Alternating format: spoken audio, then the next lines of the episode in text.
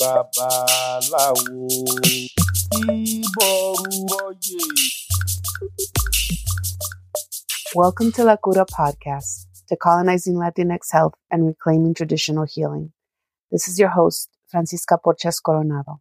La Cura Podcast is a project of Mijente in collaboration with Resilience Strategies. Babaláwo. In a lot of conversations that I've had the past few weeks, anxiety has been a huge um, thing for a lot of folks. And I think um, I'm glad that people are naming actually how they're feeling versus a pre COVID world where folks were either say, I'm okay, or shut down and kind of disappear for some time, or you just knew things weren't well, but you weren't clear why. And I'm just, I'm grateful in this moment that people are naming that they have a lot of anxiety and they feel stressed. Um, and I felt like, well, let me call on Aida, whose um, specialty is anxiety, stress, depression, um, to tell us a little bit more about these these um, concepts and how we embody them, and then really practical ways in which we can navigate um, these feelings when they come up or these sort of states of mind, right? Um, and so, um, Aida, welcome. I would love for you to tell our folks a little bit more about yourself.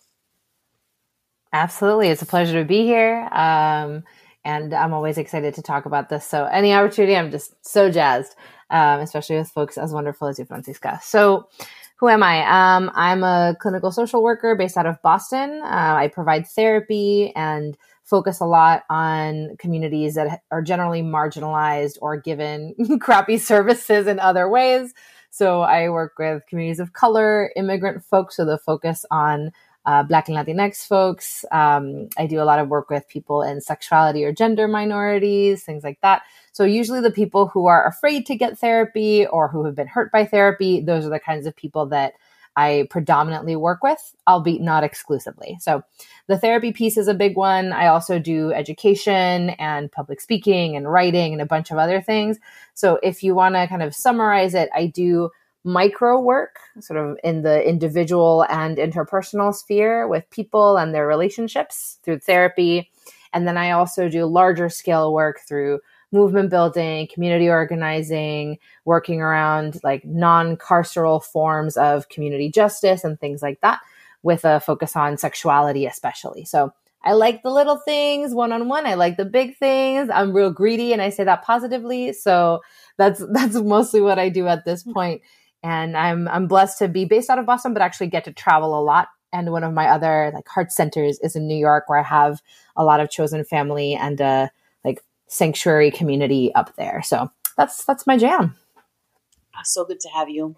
Um, well, let's dive in. Um, anxiety. So I have been on a slew of webinars, um, work uh, Zoom calls, like Zoom, Zoom, Zoom.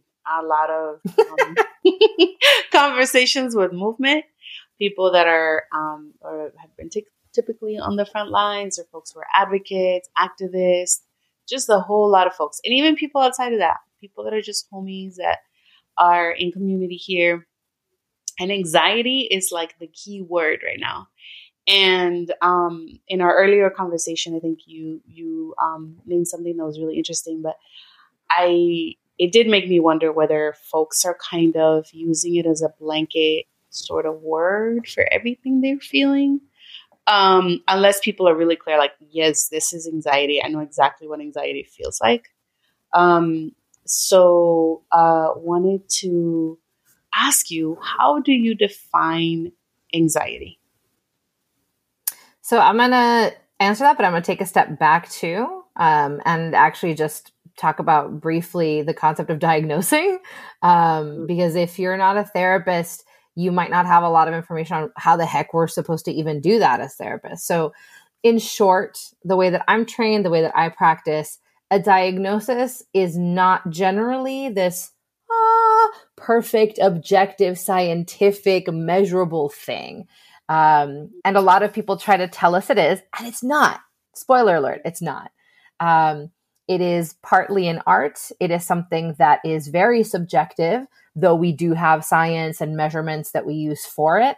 And so that's why sometimes you'll get, you know, information from one therapist that diagnoses you as bipolar and then you talk to another therapist and they diagnose you with depression. It's not necessarily that one therapist is right and the other is wrong but there's a lot of things that we look at to to even diagnose in the first place. And so you know one person might be focusing on your current cluster of symptoms. One person might be looking at your entire history and have a different interpretation of what was going on. So i I like to talk about the labels and how to identify these different things. But honestly, one of the biggest pieces of advice I have for people is to a little bit get away from the labeling and actually talk about what does this feel like in my body? What does this make as an impact in my life? Rather than themselves trying to figure out the name from the get go. Instead of going name and then seeing, does this fit? Kind of going in reverse, looking at all the things that you're dealing with and what words might be useful to describe that. Um, and actually, Francisca, I think you're totally spot on. There's a lot of people that are talking about anxiety as an as a catch-all. Um, and one of the big things I've seen in my practice and sort of in community is that a lot of folks say anxiety or tengo ansiedad because there's a stigma around other health issues or other mental health conditions, particularly depression mm-hmm. and trauma. Um, and so, you know, I've had clients where we go through the checklist, the the manual of diagnoses. We go through the depression checklist. They meet all the criteria, and then they still are like, mm, I think it's anxiety though. And it's not that they're wrong, right? Depression can have anxiety and vice versa, which is what makes it a little bit messy to diagnose. Right. Um, but also, a lot of people carry this idea that depression is isolating, that depression means no one wants to be your friend, that depression means you're going to have to be alone, you're going to be a bummer to everyone around you, and you best just leave the world. Um, whether that's literally through something like suicidal ideation or more metaphorically, like I'm just not going to call all my friends and not text back and just hole up in my house. Um, so there's this idea that depression is very lonely and it's not that it's false. Depression can be extremely isolating and that's part of the issue with it. Um, but they a lot of people see anxiety as this more perhaps socially acceptable thing that you can still have a good life with. And so not having the not that again not that anxiety doesn't have stigma but it has a different flavor of it. Um, and so some people will just use it as a catch-all term because that's maybe what they know or what they think is more okay um, so that being said, right, I'm probably going to rant later about liberation health and diagnosing and the, you know, industry of pharma and all that. So well, I'm sure we'll get to that. Um, but for now, to answer your initial question about anxiety, um, here's one of the things anxiety comes in v- different flavors. So if we look at the DSM, which is kind of this this very big, thick book of mental, you know, men, quote unquote mental disorders. Um, we see that there's a bunch of different types of anxiety disorders. Um, my job here is not to give you a rundown of all of them. My job here is not to tell you how to, you know, perfectly diagnose yourself. Um, but I want to give you at least a, a couple of ideas of common things to keep in mind. So, one of the types of anxiety is, or that's diagnosable, is panic disorder. We also have social anxiety and we also have generalized anxiety. Those are some of the ones that people tend to hear about. Um, they're a little different from each other, but they have a lot of overlap. And surprise, you can have more than one at a time. And so it makes it hard Fun. sometimes for people to tell. Um, and so things to keep in mind of what this would feel like in your body, what kind of impact it might be having.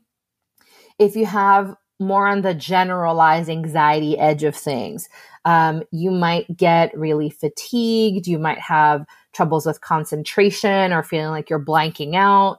Um, you might be irritable, um, and people, other people may or may not be able to tell, but you might just feel, feel really cranky.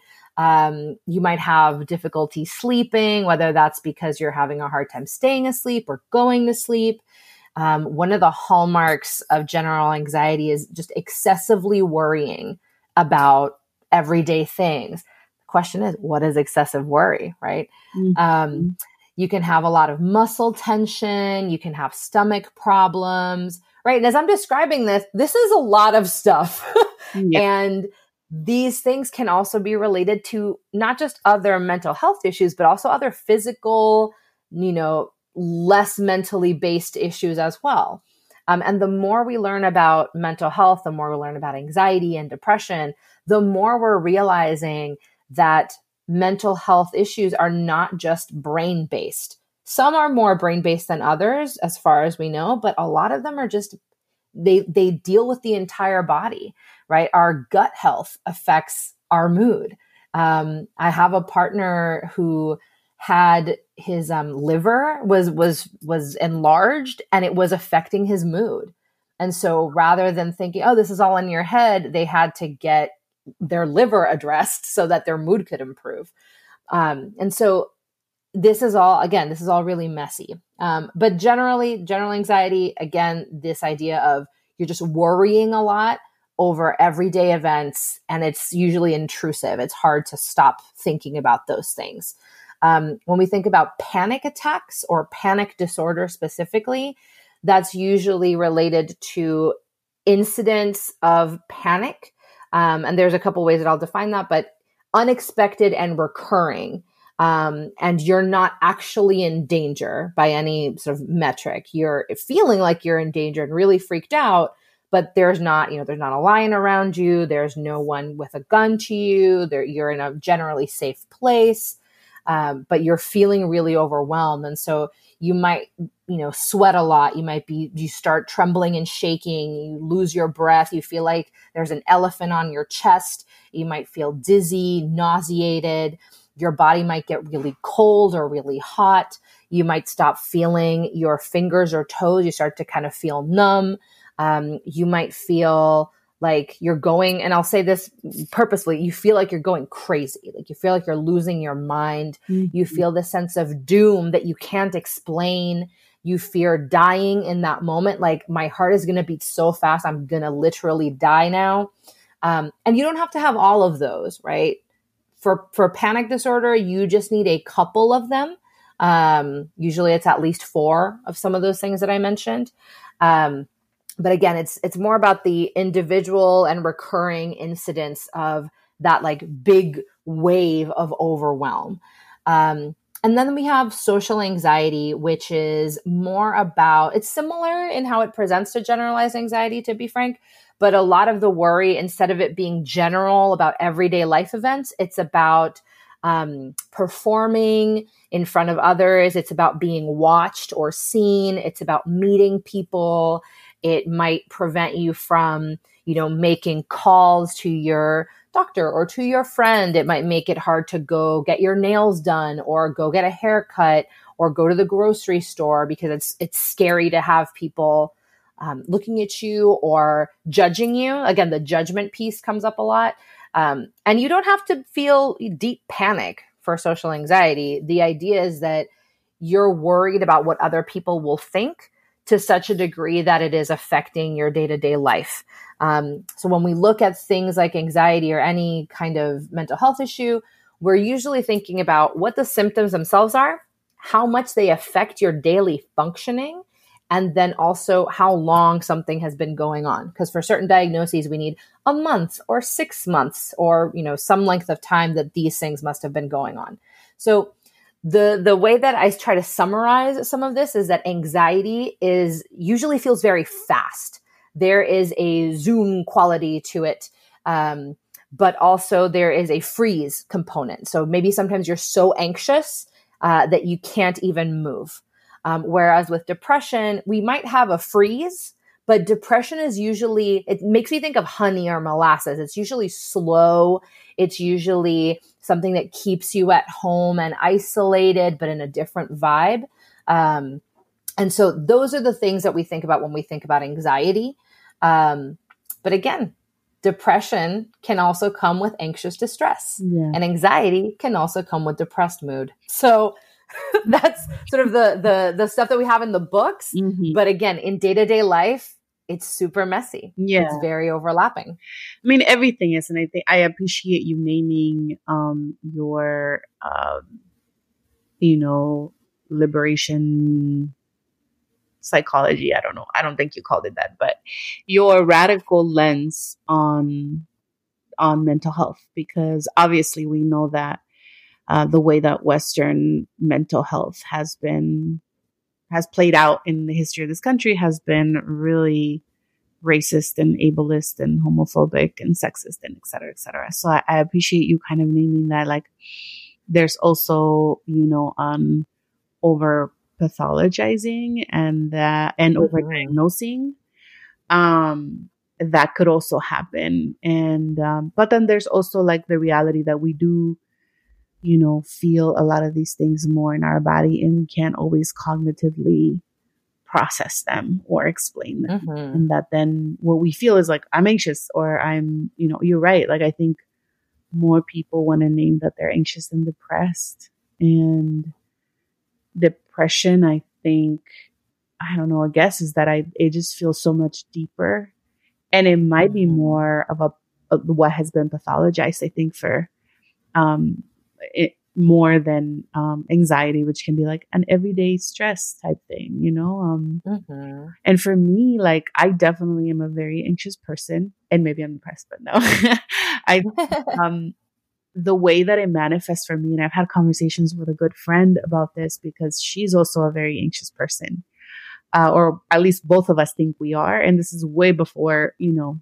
a pandemic. Um, this is more like growing up with a mom who was constantly over worrying about everything. It was like 24 7. The amount of worry that she would carry in her body and talk about was like wild, right? And and I feel like a Mhm. lot of that was inevitably like we co-regulate each other, our nervous systems, you know, co-regulate each other and definitely a mother to a child. And so I felt like that is something that was culturally completely acceptable and almost felt like a role uh, for me. Um, so that over worrying, knowing that like you have no control over anything. And if, and I, now I tell her, I'm like, if worrying only resulted in something coming out the way you wanted it, then I would be like, yeah, go ahead, worry because you'll get results but it mounts to nothing except wreaking havoc on your nervous system. And so for me, it's worry. And then the other thing when it's at its height, and I don't know, maybe this is the panic stuff, is like, I do feel, I don't get to a point where I think I'm going to die, but there's a heaviness on my chest. And I have to kind of breathe deeply so that I can breathe, I can breathe and feel like feeling to my body. And, um, and then I feel like an urge to cry, um, or like a little bit of a helplessness. Um, and I've definitely had a couple of days like that over the last few weeks, and I definitely a lot over my life. And so, um, the other thing that I was talking about, talking to my good friend about it, is that we're like, anxiety really pushes us, and this is maybe a really backward way of thinking about it. I'm curious what you think. It's like, but we're so we've used anxiety as a tool so bad. Um, we almost see it as our little friend who's going to get us to be more effective and productive. And we're like, Mhm. if we didn't have anxiety, would we be as on top of our stuff as we are? Would we be um, as good at whatever we're trying to do as we are? You know, so it's like somewhat insidious. Like, okay, if anxiety went away, what would be left? Like, what would push Mm. really, you know, and that's really terrible when you think about it. And I'm like, I mean, there's also joy and a whole bunch of other things, you know, but I'm like, it's kind of disturbing when you think about it. But you, Oh my god, absolutely. um, so to to normalize some of what you're saying, right? Anxiety. Here's the thing, too, right? The the capital A anxieties versus the little A anxieties. Anxiety is honestly just part of being human to some extent. Depressed moods are part of being human. These books didn't invent those feelings, um, and anxiety and depression can be part of any life experience that we have and have that be okay without it being a disorder, without it impeding our daily functioning, which is what would make it a mental disorder. Um, so first of all, that right, like all of us are going to feel anxious and sad and depressed at some point, and that's just life. Um, the other piece to keep in mind is that these are real reactions to social problems.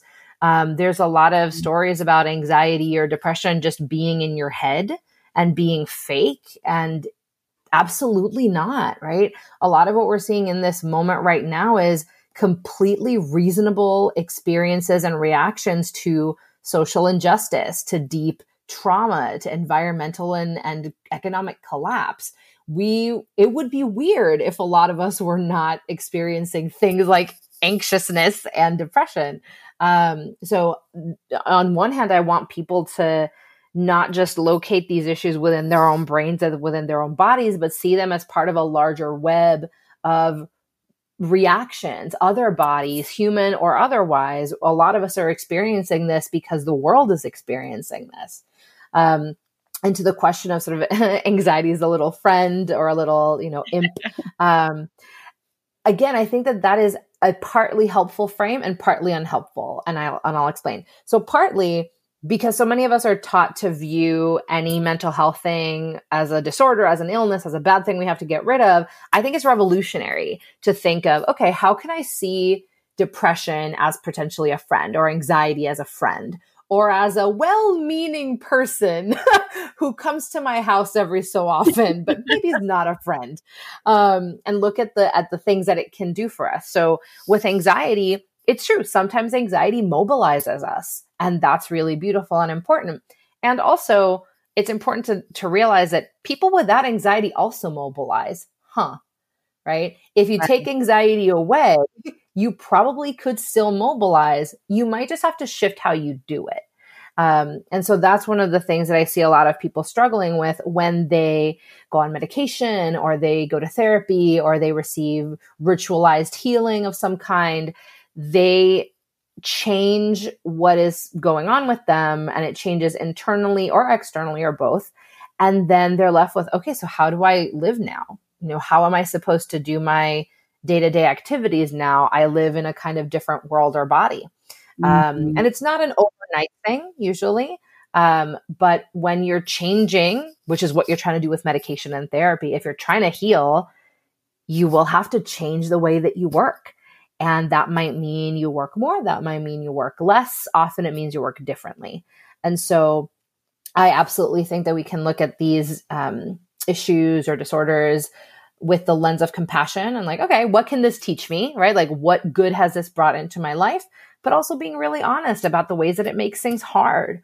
Right? I've had clients with OCD, for example, obsessive compulsive disorder, where their OCD makes them really good at actually effectively planning travel routes. Okay. And so that's like a really helpful way to to mobilize their issue. At the same time, OCD can be extremely debilitating and make it really hard to to live, to connect to people. I've had people, you know, during this time where their OCD has gotten so um, activated that they're washing their hands raw right? And we're getting all these messages of wash your hands, wash your hands. And, you know, because of their OCD, it goes so intensely that their their skin is all chapped and and, and mm. it's very painful.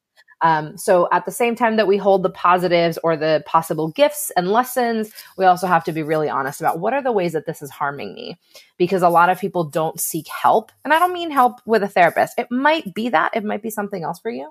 But there is always going to be something left over if you deal with your troubles.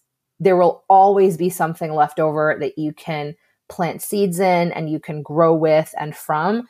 You don't have to be afraid of of losing yourself as a person because you're getting help. Um, but if you are afraid, there are ways of talking through that, managing that, and planning for it. Um, it just requires honesty that that's what's going on in the first place. Right. Right. Absolutely. Recognizing it, which you feel like it's kind of refreshing that so many people are saying, I feel this way. I have these feelings. Um, whereas, like I said, it just wasn't a topic of conversation in meetings um, or in spaces where we were trying to move forward a worldview or a plan or strategy or whatever it was. And so it's both really good that people are naming it. And then I also feel like we aren't really doing enough to figure out um, how to support people, whether that is Mm-hmm. even just saying what you're feeling is totally righteous and thank you for naming it and what kind of support do you need um it's just kind of like ooh, uh, peop- uh you, you end the call and people are like ooh that, that was rough people are struggling you know um Mhm. and so what do you feel like are helpful ways in which people can navigate anxiety I mean, both obviously in this moment or I think in general. I mean, there's so much to it, right? I think everybody's, like you said, manifests differently. Some people might freeze, other people might be like, and like myself, like anxiety makes me move in a hundred different directions, you know? Um, or at least that's what I think. Maybe I'm OCD. um, not to pathologize myself. I think I have a lot of worry energy for sure that I've inherited Mhm. ancestrally and um I'm I'm also just Mexican and that's like part of our DNA ancestrally unfortunately. um and then you know from from my mother like I said and so it's like how do we what are some even just important ways in which we can right now um you know navigate it um with what we have and then also obviously everybody should have some healers in their life. Like that's the big one. Like whoever it is, whether it's a therapist, whether it's an elder, whether it's an acupuncturist, whether it's somebody who can, you know, meditate with you, a buddy, whatever it is, you know, we all need those kinds of folks um, in our lives to to support, to regulate our nervous system in general, you know.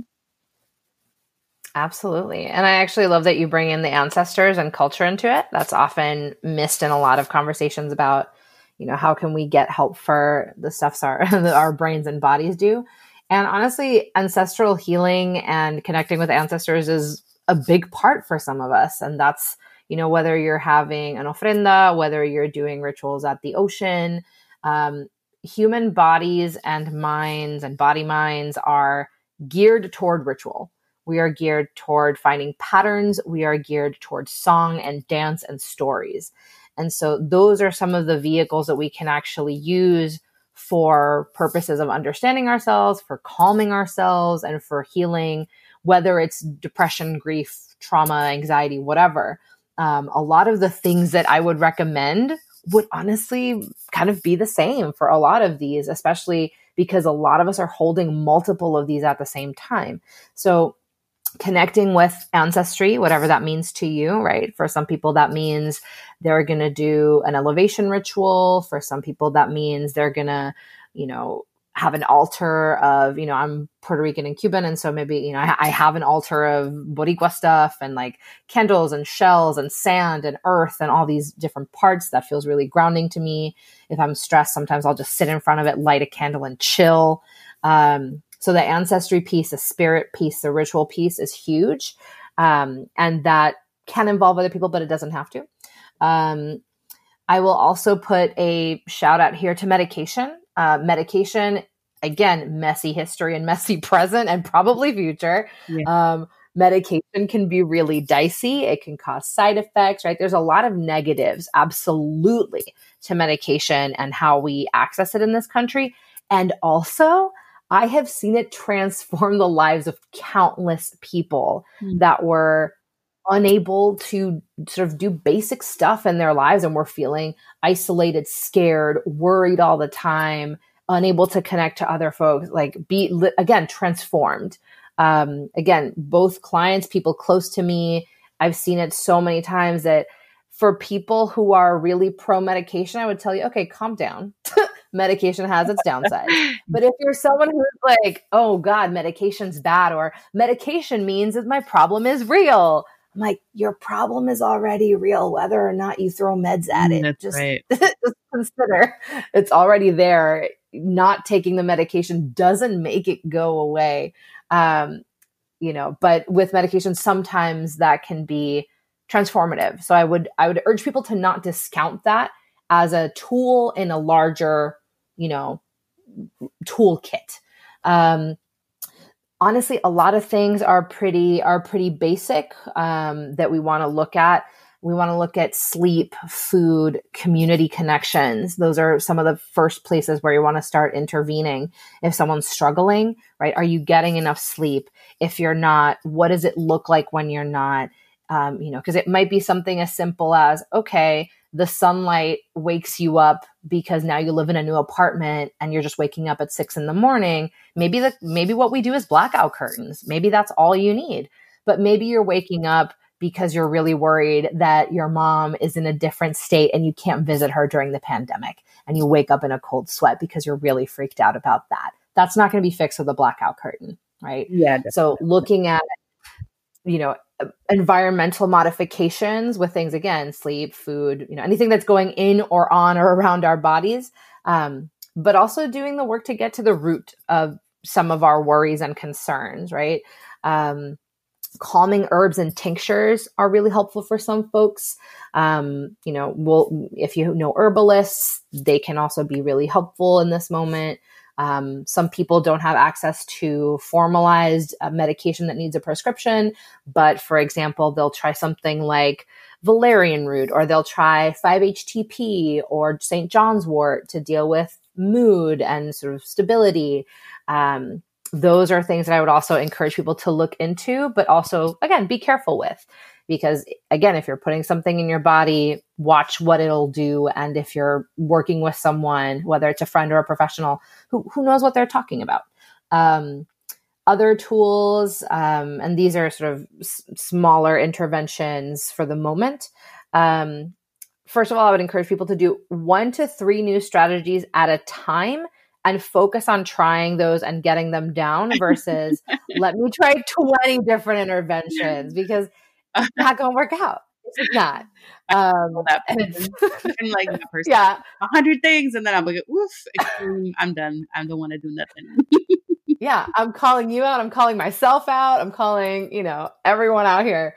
Um, sometimes we think that more is better, and that's not always the case. And in fact, that can also just make us more overwhelmed. It can also make us feel really bad if we try it, if we try 20 things and they don't work we feel like we're the ones that are broken. And maybe it's that those weren't the right fit or we didn't give them a, enough of a chance. So the the ones that I would some of the ones that I would share are any bodily intervention that forces you to be present in your body in a way that also feels doable, right? I am trans, I work with a lot of trans people and people with body stuff. Sometimes our body is not the place where we want to be, and we very much would like to leave.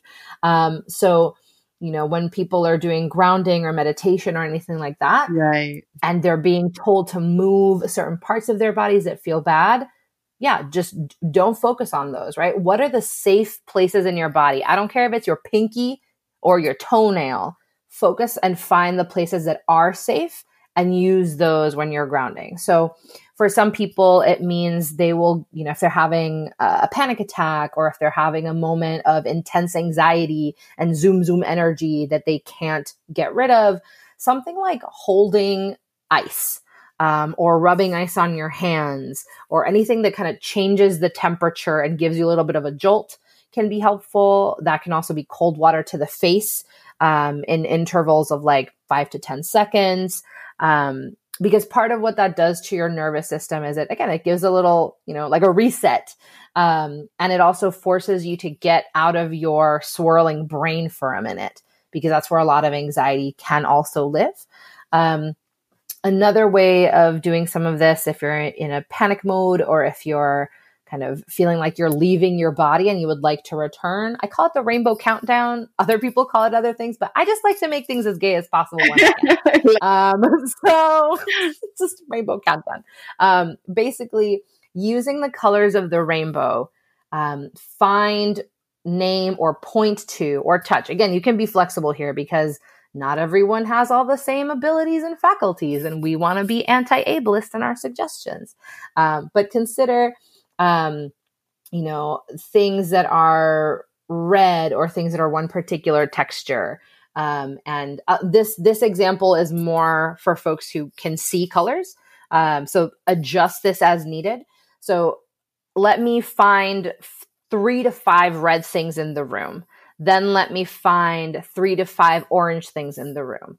Then let me find three to five yellow things in the room. And you go down the rainbow.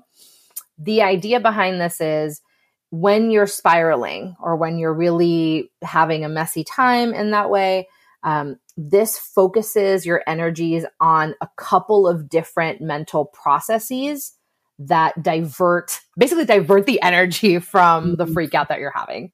Um, and so you're having to look through a room and evaluate your surroundings. You're having to think about a particular color and look to see okay where is that color you're having to keep in mind what color you're at in the rainbow so you're having to do a lot of like complicated processes there that make it very hard to at the same time be having a freak out um, so it's it's partly distraction, honestly, um, but purposeful distraction that has a structure so that you don't continue to spiral. Um, so those are a couple of things. Um, another one is, uh, you know, honestly, and I said this on another podcast recently doing things that babies do. um, babies are very wise. And yes, as yeah. adults, we are told to not do things that babies do. And, you know, maybe pooping in public in during a meeting is not the best thing to do.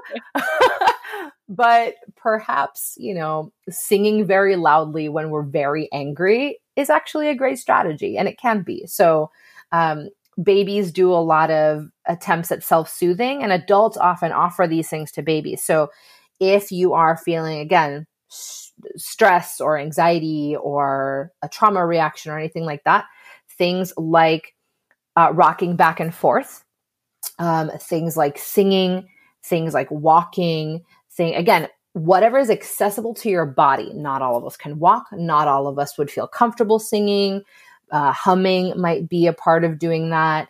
Um, giving your body some love again in a safe place. So maybe if you are, um, you know, floating away from your body, touching your arms or your elbows and kind of giving them gentle holding, hugging motions to just come back to your body. Remember that you have a physical form. Um, those can be those can be helpful things. Maybe sometimes just roll around. Um, sometimes babies will scream, and sometimes all you just you just need to scream, and that's okay. I give you permission to scream. Just consider, you know, is it 3 a.m. and are your neighbors going to be upset at you? But, you know, sometimes we just have to be like a baby. Um, and those are a couple, right? Those are a couple of in the moment strategies. Um, there's also other tools that you can use preventatively. So I encourage people to check out what are called DBT workbooks. DBT is a kind of therapy, dialectical behavioral therapy. They focus a lot on emotional regulation and skill building. Um, you can find a lot of them for free on the internet. So if you don't have money, you don't have to pay for them. Awesome. Um, and they they they can be really helpful. Um, there's an author named Faith Harper who does a lot of work and really accessible language too, mm. which I find really helpful uh, around trauma, around anxiety. She has like specific books about all of these topics. Um, and then there's uh, a guy named Steve Haines who has done kind of mini graphic, not novels, but mini graphic books, I'll call it, um, one is called Trauma is Really Strange. Another one is called Anxiety is Really Strange. And it packs a lot of really useful tips on how to manage these things, but also it packs a lot of theory. So if you're trying to understand what's happening with my brain and my body when I'm feeling anxiety or when I'm experiencing trauma, um, it can be really helpful to to dive into it not just with here's 20 pages of five point font text um, okay. and you know get that information another way mm-hmm. and the final thing because i know i've been you know been throwing a lot of stuff at you um, the final thing that i'll say is um, use what i what i and actually a couple of clients considered the anti phq9 um, so the phq9 is a questionnaire used um, trademarked by Pfizer, FYI. Um, it's a questionnaire meant to sort of start an evaluation on depression. And so they'll usually give it to people at um, at doctor's appointments. So if you've ever gotten this little form to fill out with nine questions about, you know, how often in the last two weeks have you felt like you wanted to die? Or how often in the last two weeks have you felt, you know, uninterested in food or over interested in food? That's the PHQ9. Um, and it just talks about all these markers for depression based on sort of these researchers and the DSM manual for disorders and whatnot. Um, for people who are having a really bad time, kind of all of the time, they will always score really high. And it's really hard to see progress and it's really hard to motivate yourself to do anything if you're like, well, I'm screwed always. So why even do anything about it? Um, I've worked with clients to develop their own personalized anti PHQ9s, which instead of looking at all these quote unquote bad things and bad feelings, we look at what would tell me that I am doing well, right? And it's more nuanced, it's more specific. And you make a list. And again, here's where you can do it in a lot of different ways. Um, you can use the same model as the PHQ9. You can depart from it. Doesn't really matter as long as it's consistent. Um, and you pick an amount of time, right? Usually two weeks is a good a good amount. You pick at least yeah, 10 questions. Sometimes people do more. And you assign a, a point system for if you are, you know, if you are feeling this or doing this most of the time, some of the time, rarely or none of the time. Or, you know, and sometimes the scales are slightly different, but that's the basic idea. Um, and you can put things on there that would show you that you're doing well, right? So for some clients, it means I got out of bed in the morning right? And that's a that that will tell me that I am doing well. For some people it is I did a full face of makeup and my eyebrows and, you know, all the things that tells me I'm doing well. For some people it means I cooked my meals and that's what that that tells them that they're doing well. So rather than looking at what tells me I'm doing poorly, especially in this world where there's so much to be upset about, what would tell me that I'm doing okay? and using that on a you know every two week basis to get a check of okay damn you know last month i was doing really well and this month all these things have kind of gone away i wonder what's happening right and it can give you a, a measurement so that you can figure some of that out by yourself rather than relying on other people or relying on whatever you're feeling in the moment um, which can be useful, but sometimes can be misleading in the long run. So that's that's a million of the tools. I know I talked for a lot a long time, but Francisca, I'm actually curious for you, right? Like mm-hmm. of these are some of these things things that you've tried. I'm particularly interested in this question of ancestral healing and sort of herbalism. I don't know if those are things that are relevant to you and the way that you heal. Well, I'm super excited about actually a lot of the tools you named. Um, from the theory of like what in the hell is happening in your body, which I love to geek out on that stuff, to also um, the stuff around like how am I doing today and what was I able to do sounds really good too. To kind of flip it on its head and make it about these little small small like victories um, on a mm-hmm. daily, I think is also really good. And I work with a lot of or I have historically, currently I'm not as much, um, I have worked historically with migrant undocumented people and um, who have to navigate a lot of, um, a lot of, a lot, I can't, it's all, um, it all intersects. So you can't say it's just anxiety or it's grief or it seems like depression. Like there's just so much PTSD probably um, that I'm mm-hmm. super excited to share with them some of these tools um, for me, I think the biggest thing that has helped me has been my faith and my spirituality. I practice a, a spiritual tradition from West Africa, mostly in Benin and Nigeria and parts of Togo called Ifa, and I've been in it for the last um, 17 years, almost as long as I've been in the movement. I, I don't think I would have stayed actually in movement work if it wasn't for it. And so it helps settle my own nervous system and it has helped me tremendously. But I do think it has its limitations. I think I'm not one of those people that's like, this one thing um, will help you kind of um, tackle all that you feel and all that you will navigate in the world. You know, I'm I'm really big on um I love acupuncture. Um, I really believe in it. I feel like it's healed me. I believe in sobadoras, which is like uh, this tradition that I don't think necessarily comes from Mexico, but it can be found throughout like Central South America, which is women that just like literally do somatic work. I would say that also helps your nervous system, but also helps you deal with illnesses. So I have found healing in a lot of different people and practices. But my obviously my foundation is my my spirituality. But yeah, I also wanted to to ask you about. I mean, the other thing that I think people are not naming as much right now is grief. And maybe I'm mm-hmm. naming it as grief, but there's just a sadness that's real. And I don't even know how I would define grief, but there is some some level of despair and some really deep sadness that is obviously very normal for us to feel in this moment given the state of the world and that we're also grieving a whole bunch of other stuff not just uh, folks the, the tragedy that has been so many folks getting sick and so many folks dying but also like grief um, of like the, the world as we know it as we knew it ended.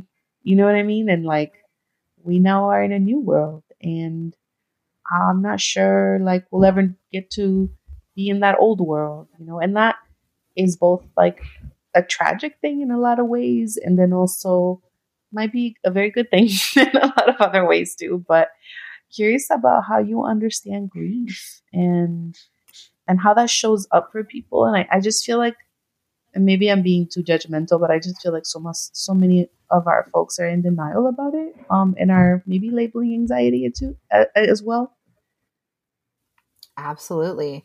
Um, I just need to know that when you were talking about the sobadoras, I just had this visceral memory of my abuela rubbing me down with uh, alcoholado, which okay. in English is like bay rum or something. Um, and I'm like, man, that is like I can smell it, I can feel it just as we're talking right now, and that sort of thing, right? If people are like, I don't know what to do, I would invite them to think about: Do they have any memories, right? Any positive memories of being held and healed. And sometimes it's unexpected. Like, I'm like, oh my God, I haven't thought about that in so long. But yeah, maybe I need to get myself some bay rum and just, you know, darme un sobito to, mm-hmm. to get through the moment. Um, but the grief piece, absolutely. Um, one of the, one of the things that a lot of us are taught in modern US society is to disavow and ignore grief as much as possible. Um, we are, it's awkward if we're sad in public. Um, we do not have a, a sort of big tradition here in the US. And by that, again, I mean dominant culture wise, white Anglo culture wise. We don't have people like grieving in the streets we don't have a ton of like ceremony around it, but a lot of immigrant communities, a lot of folks of color, a lot of indigenous folks, a lot of us certainly have rituals around that. And many of us have been um, told to stop. Many of us have been criminalized for practicing whatever rituals we've practiced historically. Um, we're told that it's not professional, that it's not healthy, and most of that is false. um, and so one of the biggest things that I would encourage us to do is to actually ritualize grief, to actually feel it rather than push it away all the time. Um, because if we keep pushing it away, what happens is that doesn't go away. It just keeps growing underground. And, you know, I, I don't know if, you know, your family cooked with a, with a pressure cooker, but my abuela definitely cooked with a pressure cooker a lot it made me really tender, but also it was very dangerous, right? if we did not pay attention to that pressure cooker, we could die. Yeah. Like that could explode. Um, I remember hearing a lot of, you know, advice and sort of um, warnings about the freaking pressure cooker.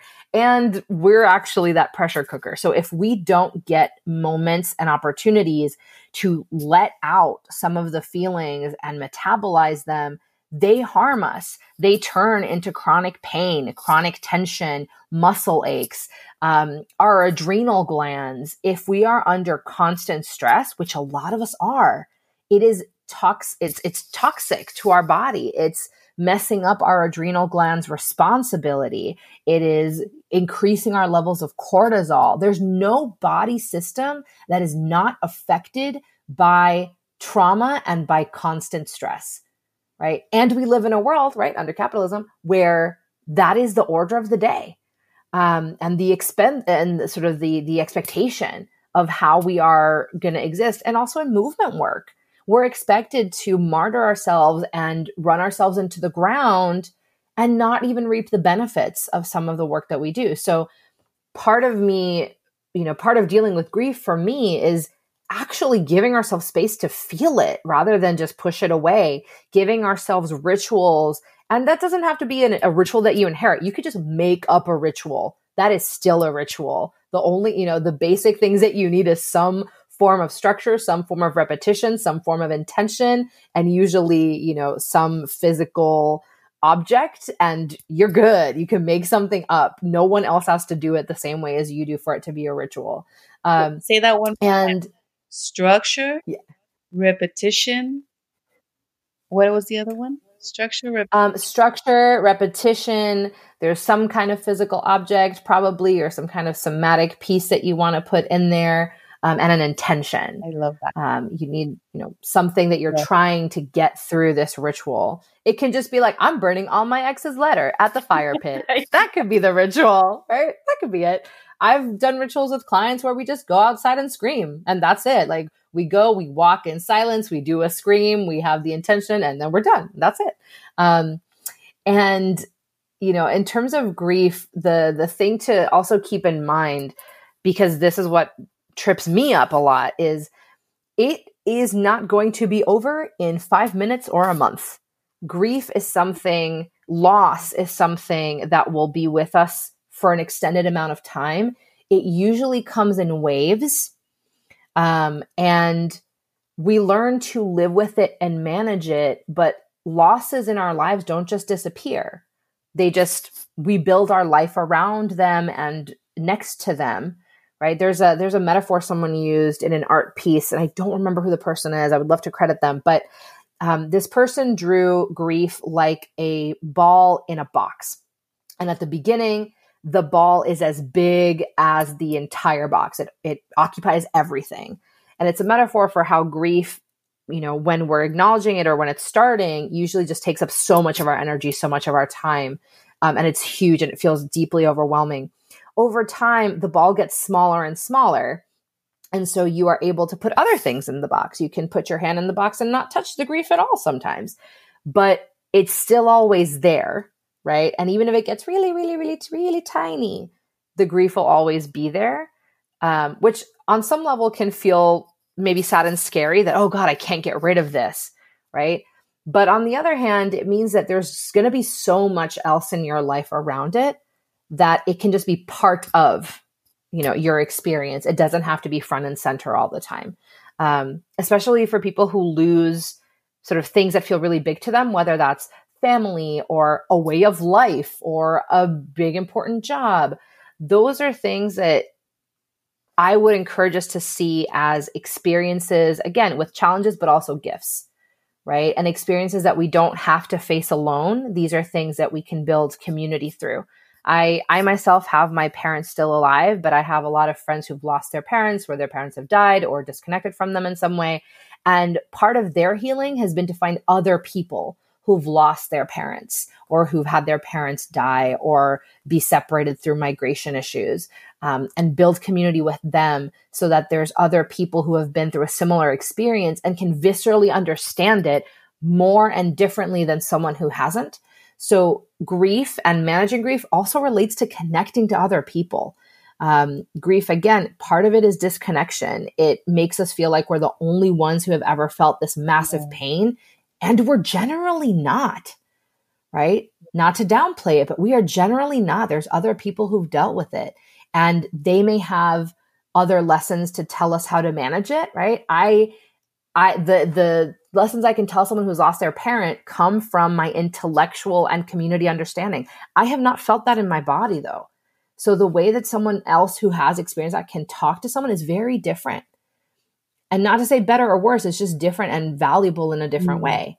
Um, and so, especially when grief comes in waves that feel really overwhelming, especially when grief comes with suicidal thoughts, right? That can be really terrifying So the other thing that I would encourage people to know, not just think about, but know is that suicidal thoughts are not always about actually wanting to die right? A lot of people don't share that they're feeling suicidal because they don't want to scare other people or because they're afraid of being institutionalized, which is extremely fair, um, or they're f- afraid that they're overreacting and they're going to be made fun of.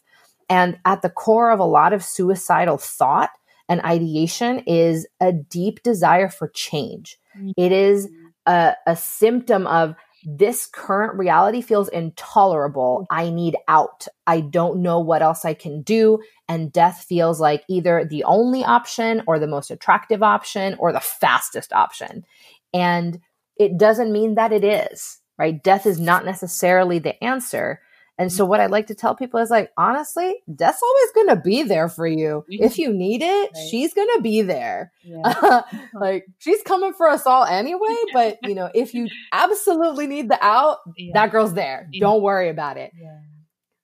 You can only go to her once though, unless, you know, you're in the whole reincarnation thing. And then that's a little different, but yeah. Right. So she's a little bit of a last resort in that way, but for some people, thoughts of suicide and death can actually be really comforting mm-hmm. because it can give them a visual or a fantasy of what could a different world be or look like. And so rather than think, oh, suicidal thoughts are this really bad thing that no one should ever have, I would just encourage us to look at what are we actually looking for? Are there other ways of getting it? And are there ways of safely having some of those fantasies and those thoughts of escape even if we don't act on them because we can and we and we are entitled to whatever fantasies we need to to survive. Oof. That one struck a chord for sure.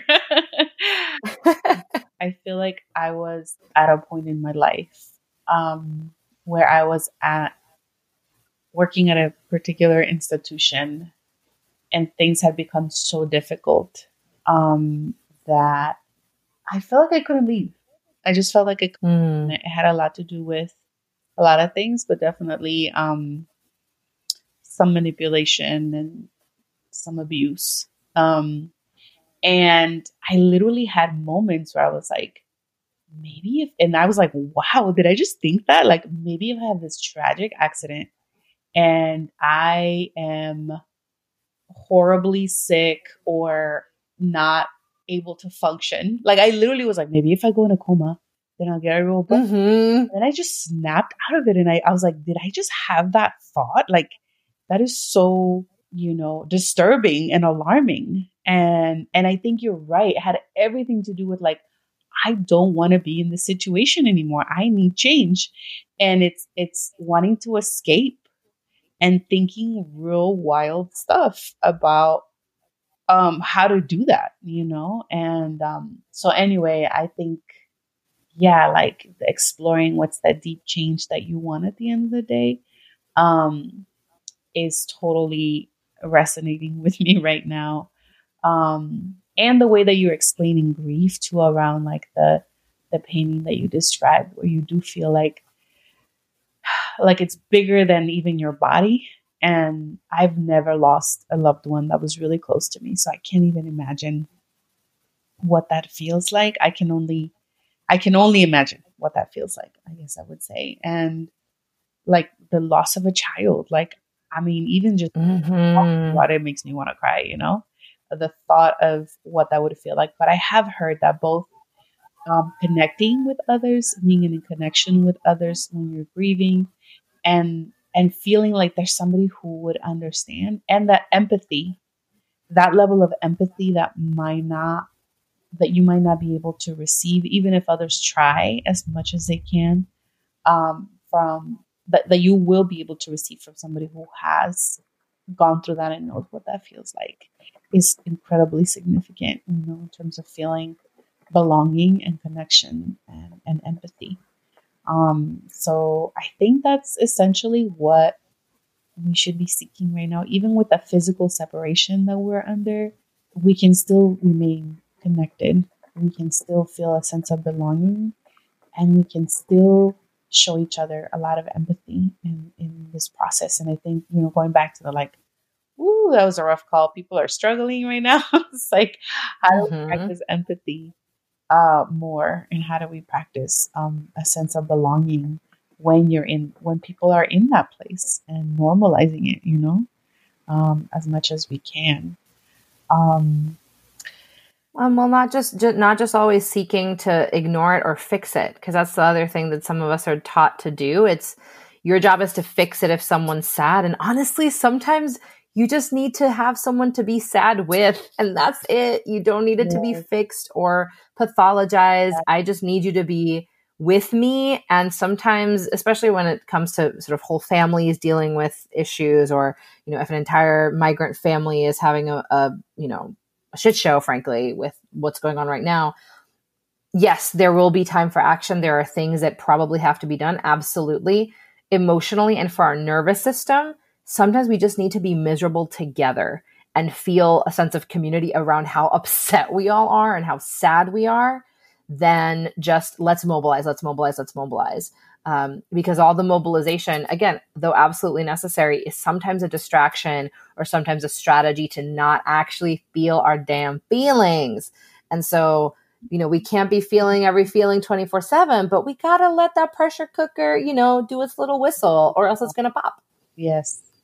Such a good vision. So I know that we had kind of mentioned at the beginning, or you definitely had um, flagged wanting to talk a bit about uh, liberation health and you know radical sort of politics around mental health, but health in general and well-being. And so I was hoping you could speak a little bit about that. Um, Absolutely. Um, so the I wanted to give a, a, specific shout out to it just because it's a particular theory and method and framework, and I'm blessed to be in community with folks who developed it in Boston. Um, Dawn Belkin Martinez is one of the people that I want to shout out specifically. She's still super involved in community mobilization and education and all this stuff, and is also a social worker. Um, and so the liberation health idea uh, is that it requires us to look at problems not just as the matters of individuals or families, but it is something that relates to the economy, the politics around the person or the family. It relates to culture, it relates to history. And so to actually be able to fully address a problem that someone has, we can't ignore those. And in fact, if we ignore them, we can provide a half baked solution that doesn't work long term. So there's a particular way that with liberation health, we look at whatever problem a person is bringing. So we draw a triangle, we label one side personal, one side cultural, one side institutional. And when, and then we put the problem in the person's own words in the center. And whatever the problem they bring in, we look at okay, what are the personal dimensions of this problem? The things that you are feeling, the thoughts that you are having around it, um, anything sort of very close to you and your body and your mind that relates to that problem. Then we look at cultural, which is about ideology. It's about social messages. It's about, you know, what does your family say about this problem? What does society say about this problem? And then we look at institutional. So that's the most zoomed out version. We look at, you know, policy. We look at international law. We look at sort of very large scale, what are the factors that affect the problem that you're having? How might your problem be not just affected, but maybe rooted in the problem that you put at the center of the triangle? Um, whether the problem is my depression or my partner and I keep fighting or I'm having trouble paying for my visa or anything like that. Um, we want to look at those three dimensions. Um, for a lot of reasons, but partly to, to highlight the role of ideology, right? How we think about things and how we are taught to think has a big role in even saying what is or isn't a problem. Um, this is a way that people can become subjects. It's a way that we can see us as having agency and power and the ability to name what's going on rather than being told by a professional what's wrong with us. Um, this is also a place where we can start to consider these bigger factors, but also historically, right? What is the impact of history on these factors or on these problems? Um, and so when we use that frame, it depathologizes a person's depression or a person's anxiety. It's not just about your brain is broken, the chemicals aren't working. It's okay, well, it would make a lot of sense that you would have these panic attacks if, you know, XYZ happened in your childhood or you have been through hell and high water during the earthquakes in Puerto Rico. And it makes it builds that connection. You know, we've been talking a lot about community and the role of community in healing it brings the idea of community and community factors into the definition of the problem as well as the solution. So that's one of the things that, again, people don't have to necessarily, you know, buy the Liberation Health book or read the website, but if they at least remember the, you know, can I look at the personal, cultural, and institutional aspects of my problem? I will consider that sort of a victory because so many of us are taught that our problems are personal and there's no way to deal with them unless we just fix it ourselves. Um, and it gives us both all the burden of fixing it and all the responsibility when we are not usually the only ones responsible for the problems we have. Um, so it's kind of that other side to the community healing piece. It's the okay community responsibility piece that is often missing. And it's pretty wild that health, as we know it in this country, mental health and well-being that is not the lens that um that we see it through that it really is again the pull yourself from your bootstraps type of you know capitalist mentality and that um that we don't live in a vacuum and that we are you know uh, to quote Marx or to quote was it Engels or Marx or maybe Lenin, um, you know, or maybe it was one of those dudes, um, one of those socialist dudes, uh, communist dudes. Um, it's social being creates social consciousness in a lot of ways, and so it's it's real. Um, I think that we live in a world that influences how we feel, and that you know, regulates and, de- and deregulates our nervous systems and our emotional state and our spiritual state. And I appreciate, um, I appreciate the project. I appreciate the analysis. And I also think it's wild that that is, has not, is not something that has been more integrated in the way that, um, people practice professionals, practitioners do health and mental health. And that I think is a basis for how do we re envision, reimagine, and begin to really fight hard for what health can look like in this country, especially with the reflections of this moment and how this entire pandemic is um, both being handled, but who's being the most impacted in this moment and who historically has been the most um, pathologized, but also uh, impacted by um, health disparities um, because racism kills and because um, homophobia kills and um, because of all of the you know sexism and patriarchy kills.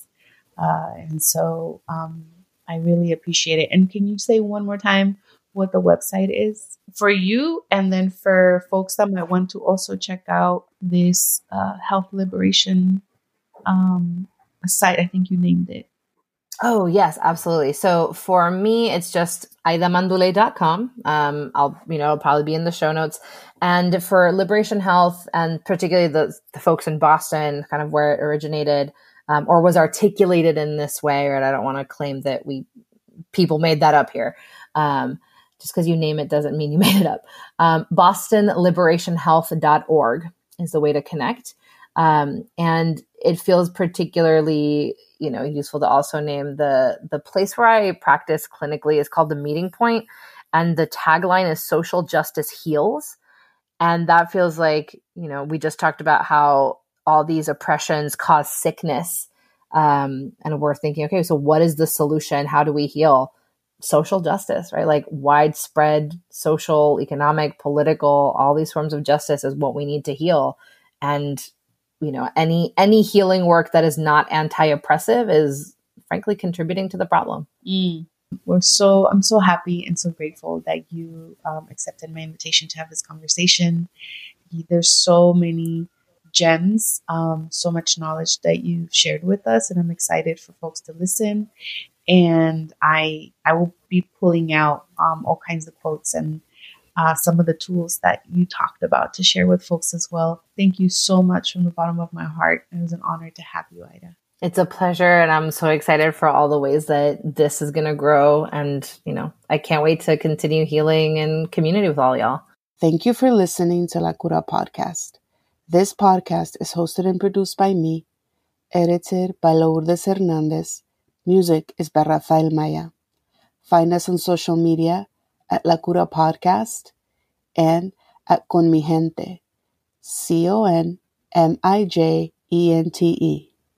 Please rate us, subscribe so that you are notified as soon as the newest episode drops, and share your favorite episodes with your friends.